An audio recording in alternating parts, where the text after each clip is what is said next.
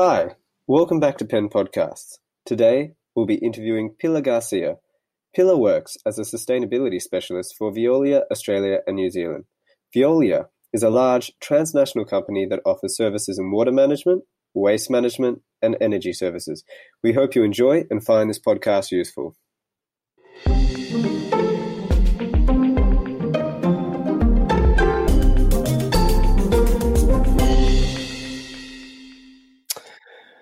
So, welcome to the show, Pilar. How are you? Thank you. Um, yeah, good, good. You know, working from home, um, maintaining sane during this COVID times, but yeah, overall quite well. Excellent, excellent. And so, for our audience, uh, our members for Pen, would you mind telling them a little bit about yourself? All right. So, I am the sustainability specialist at Veolia, which is a multinational corporation for waste, water, and energy. So it's a French company, but it operates in huh, maybe like 52, 56 countries.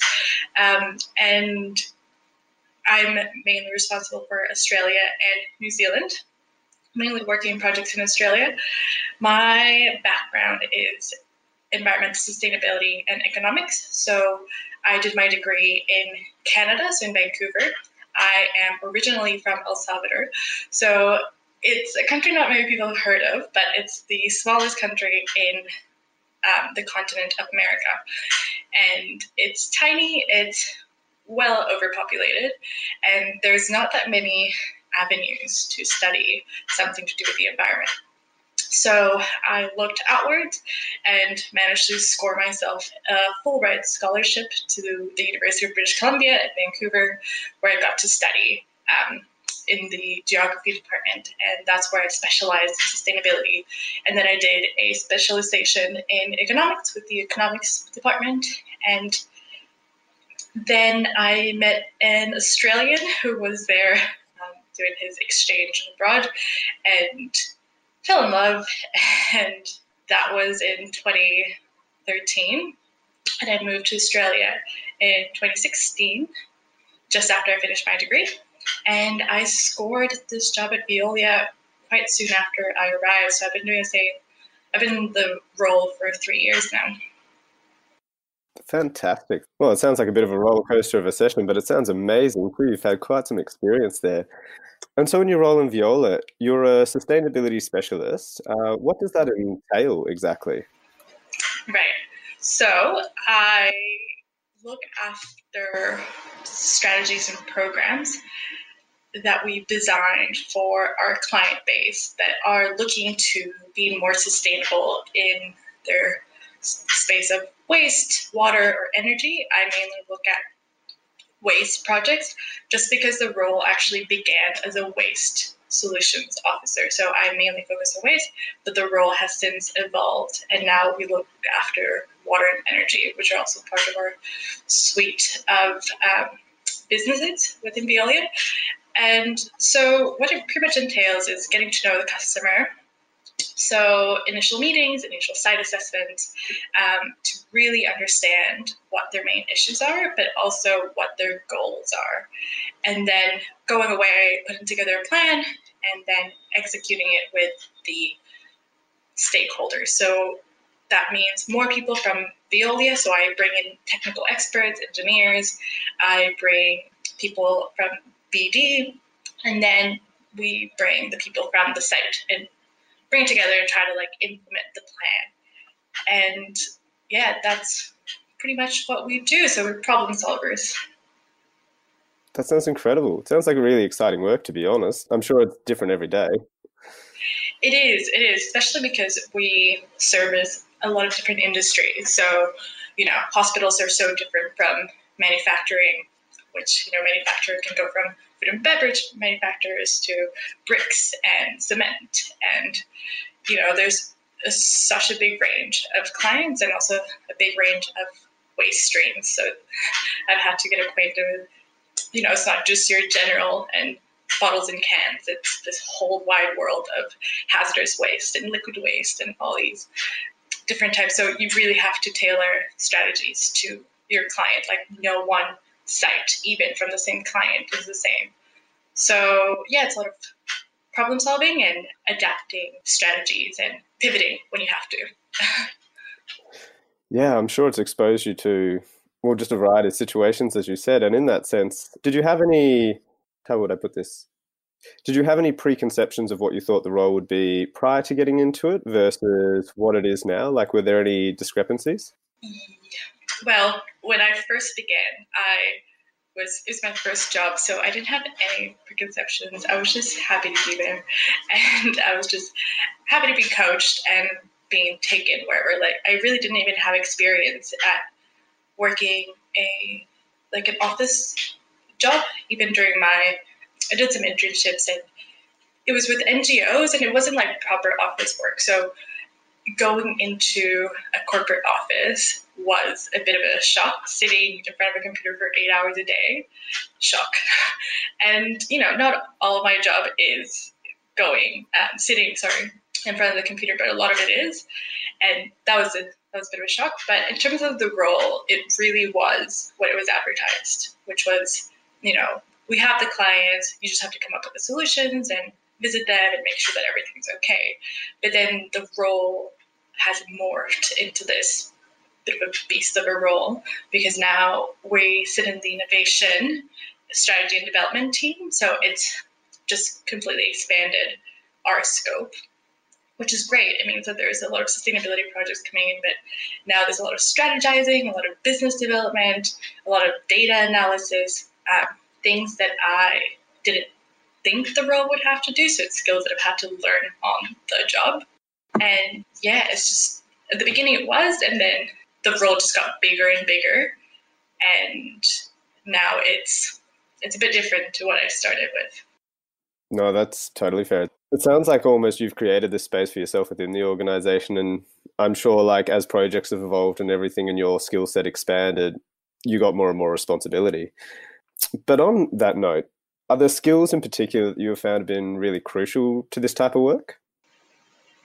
Uh, yes. So I think one of the biggest one has been data analysis, and I I remember speaking with one of my friends at the end of our fourth year in uh, for a degree, and she is an economist, and she was saying data, data, data management, data science.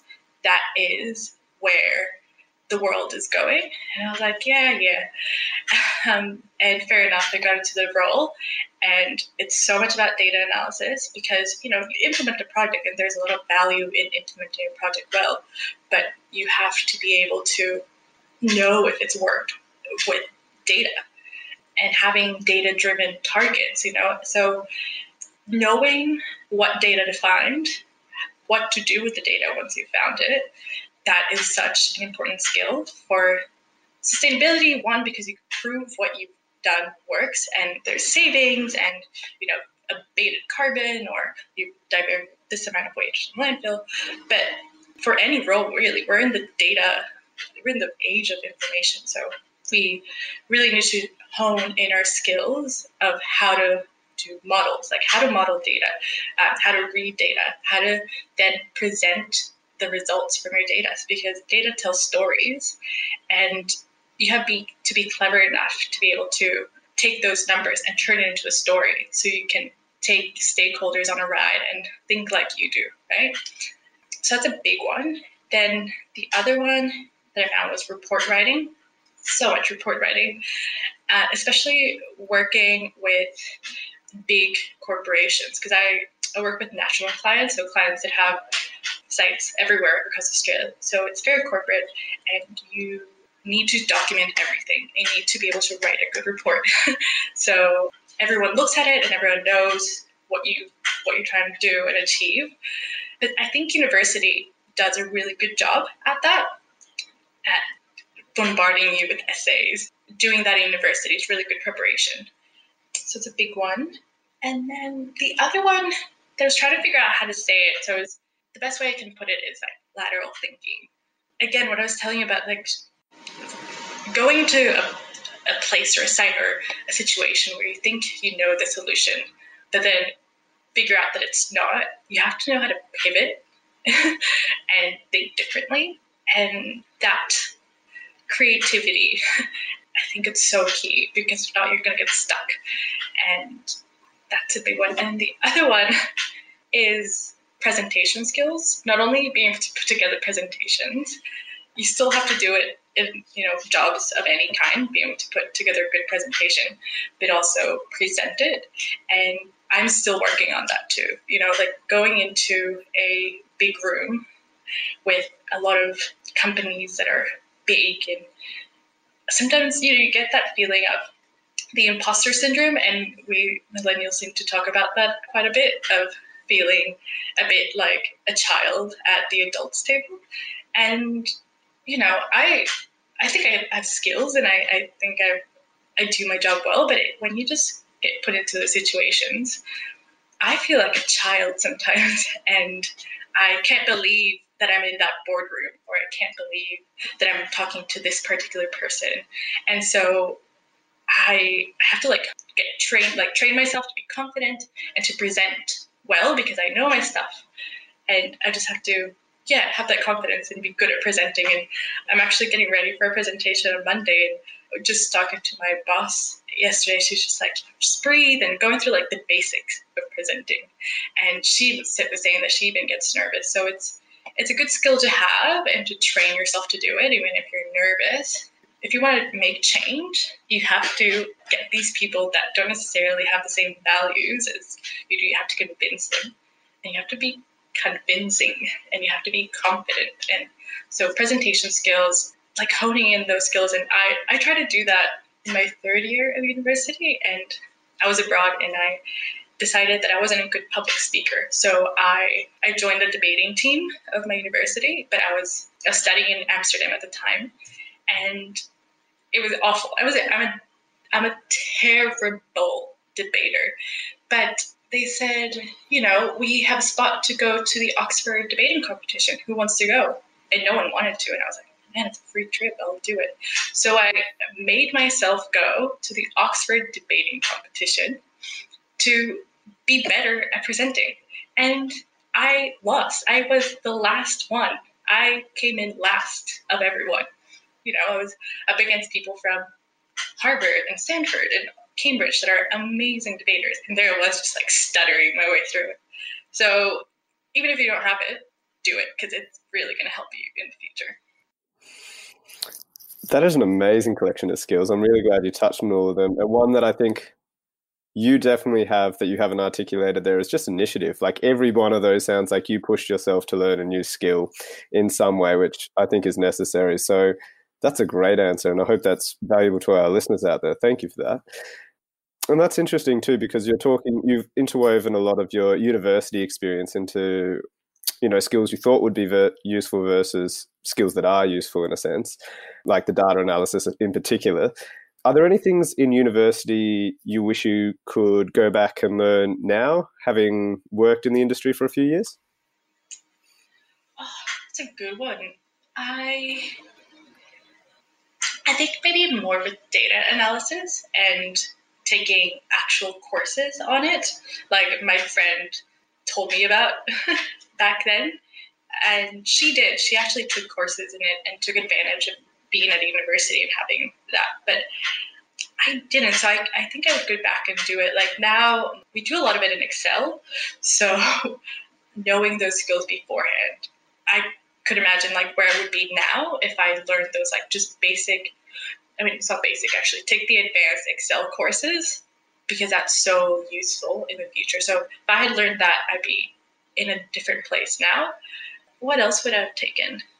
Some business development courses. So just to be able to really understand what return on investment models look like, what is a reasonable time frame to expect a return on investment, for example, I've learned through being at Veolia and listening that you know you should be expecting to have return investment at the seven year mark. Like that is a healthy company or, or investment to make. And that goes unchecked for me because I just take it because someone's told it, told me, I've heard it, but I wish I had the skills to really know about it. And I have an economics degree, but economics is a finance, it's not business. Economics is more like the macro allocation of resources, which is super interesting, but it's not particularly useful when you're looking at various, you know, business initiatives. Like it's not it's not the same.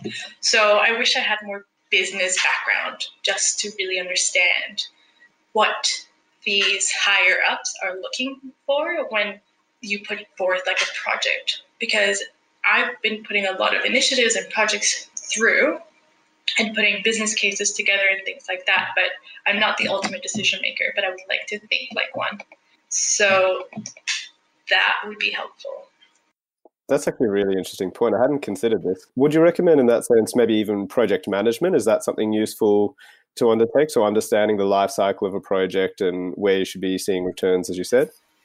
Yeah, definitely. I actually work paid for me to go to a two day project management course because I was doing so much of it and I asked for the training.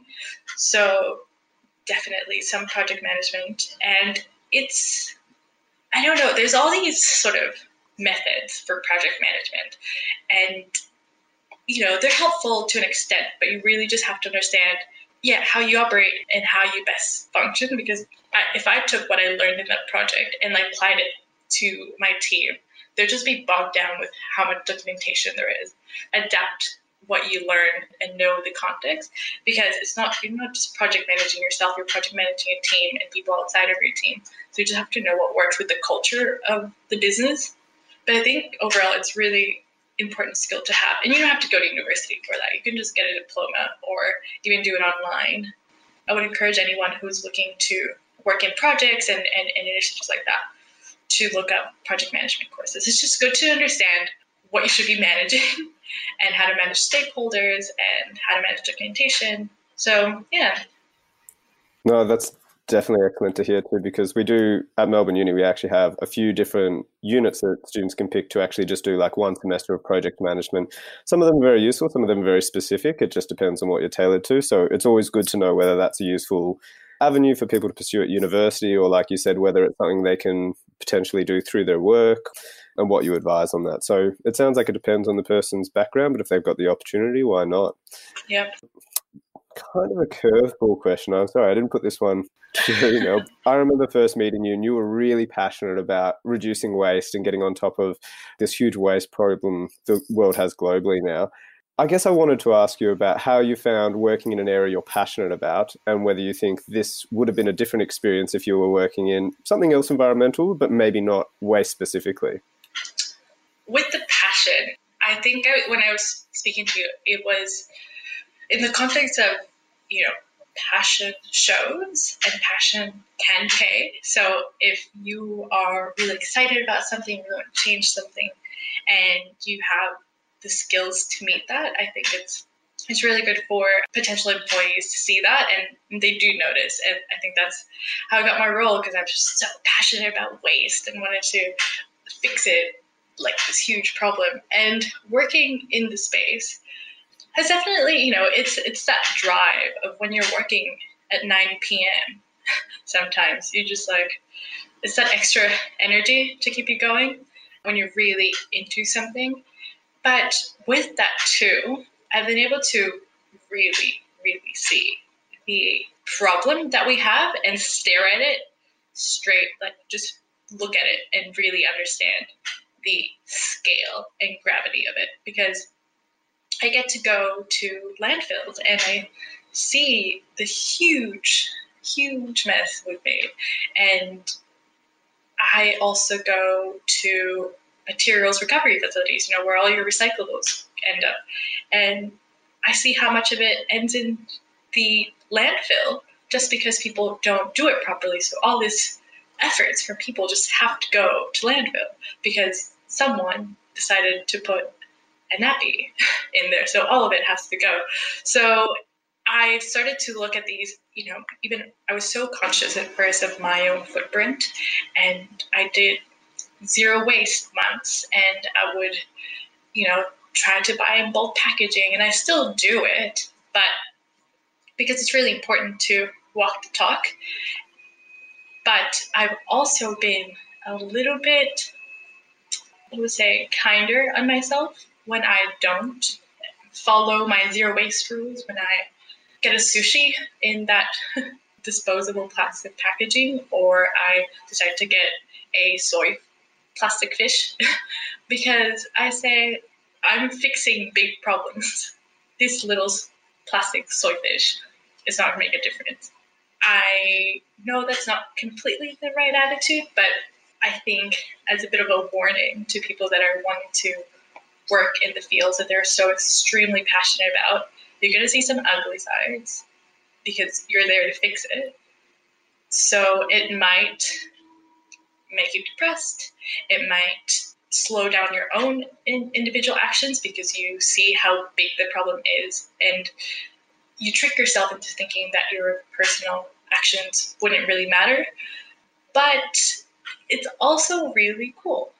It's also really cool to work in space that you want to change. And when you get those wins, it is amazing. So I would encourage anyone, if you have a passion, go for it. Like, fix the plastic problems in the ocean, fix biodiversity loss. Like it's huge.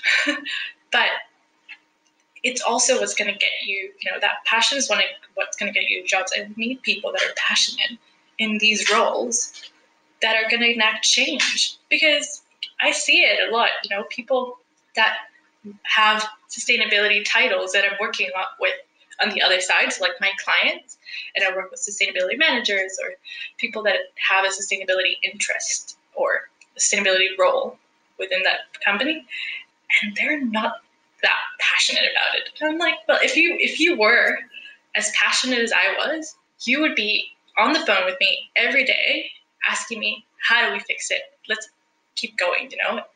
So passionate people try to get the roles that you want. If you have the skills, go for it and you might be bogged down, but keep going, keep going, and it's what we need, right? Like we need passionate people in the spaces that they want to enact change in, and just make sure that you have the skills, right? Like that's the other thing. Like you can be passionate, passionate about a lot of things, but passionate about gardening, but I'm not going to garden anyone's yard. Like I'm gonna, you're going to have a very low yield.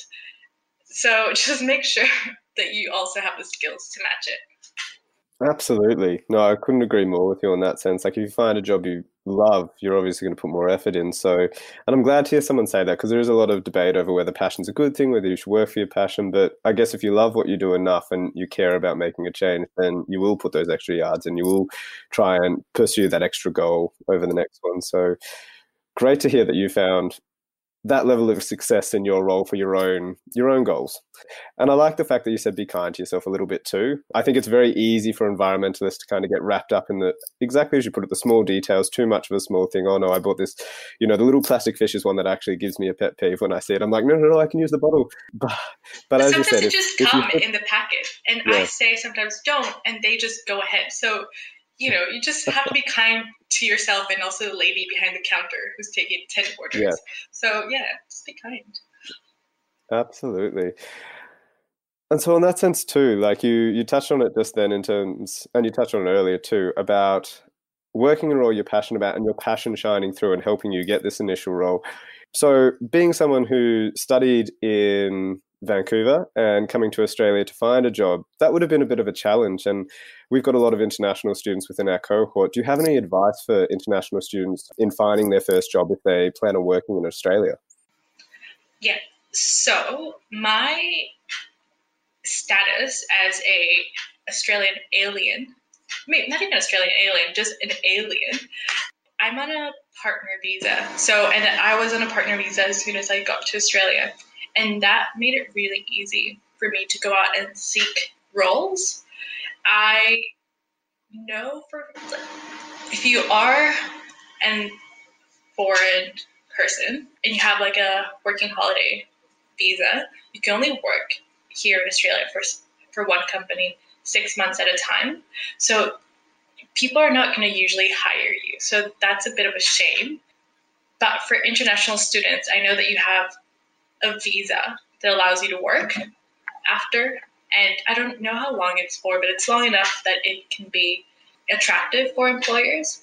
So the reality is, it's trickier to be an international student trying to seek a role compared to an Australian citizen or permanent resident because employees want someone that they can have as you know as a continuing like continuous role. But it doesn't mean that you can't. And i think it's a two year visa what you get as an international student and that two years is enough for an employee to be able to take a chance on you so what i would say is still apply to the roles that you see and think are interesting don't select yourself out. Don't think that because you're international, you can't get that role. Apply to it. And then, you know, they you might have the skills that they want. They might just take a gamble and hire you or at least get to know you and give you an interview. You know, like apply and then if they see that you have the skills, they might invite you to an interview and they'll get to know you a little bit better. And I would also say don't lose faith in the traditional recruitment methods of LinkedIn, you know, just Indeed, Seek, all those. It can seem really hard. Like I have friends that just apply, apply, apply, and don't get anything. But that's where most of the roles are posted. Like, for example, at Veolia, there's no hidden roles. Like everything is posted on these websites. So meeting up for, with people for coffee is a really good idea. I think it opens up a lot of opportunities that you don't know of. So I would 100% encourage you to do that. But also, it's not like there's that many hidden roles around. Like they say that a lot of the roles aren't advertised. I think I've heard a saying, but for Veolia, all the roles have to be advertised. Like there's just like a company rule. Like they have to advertise government positions they have to advertise. So government positions are not allowed to, to just hire someone. They have to advertise it first. So just keep using those tools and meeting up with people that you think are interesting. And they can just shed a little bit of light on what the industry that you're interested in, how it operates, and what the best places are to look for roles because sometimes it can be companies' websites that they advertise for graduate positions, and maybe that's not advertised in LinkedIn or the normal platforms. So reach out to people. You can also reach out to people in HR in those companies. So just look them up on LinkedIn and just ask the question what their policy is on international students. They might be able to tell you because com- some companies, you know, might not even have a policy. Maybe they haven't even considered it. So I know it's tricky, especially because Australia isn't one of the countries that makes it the easiest, but there are avenues to do it. That's an excellent range of well advice you've given to our students. I mean, if I was to summarize that, it sounds like you know don't be afraid, apply anyway. Keep applying. Don't be afraid to reach out to people and grab a coffee. Network with people in your industry, and you know build up the necessary skills that you think are relevant for your industry. So, yeah, great range of skills. Thank you for that. Pilar, we'll wrap it up there for today because I don't want to take up too much of your time, knowing that you're a bit um, that it's a short commodity in everyone's schedule these days. But thank you again for being on our show. Thank you for coming along and being happy to give some advice to the student body. One last question. If students wanted to reach out and connect with you for a coffee or a virtual coffee in this COVID 19 time, would they be okay to do so? Yeah, definitely open to emails, coffees, even just a phone call. If you just want to talk about waste, love to talk about waste. I can talk all day. Yeah, contact me and hopefully I can be of use. Awesome. Well, we'll post your maybe we'll post your LinkedIn connection on the OEP website so that people can find you if they want to get in touch with you. So thank you again, Pilar. Hopefully, we'll be in touch soon and wishing you all the best and stay safe during these times. Great. Thank you. Thank you for having me.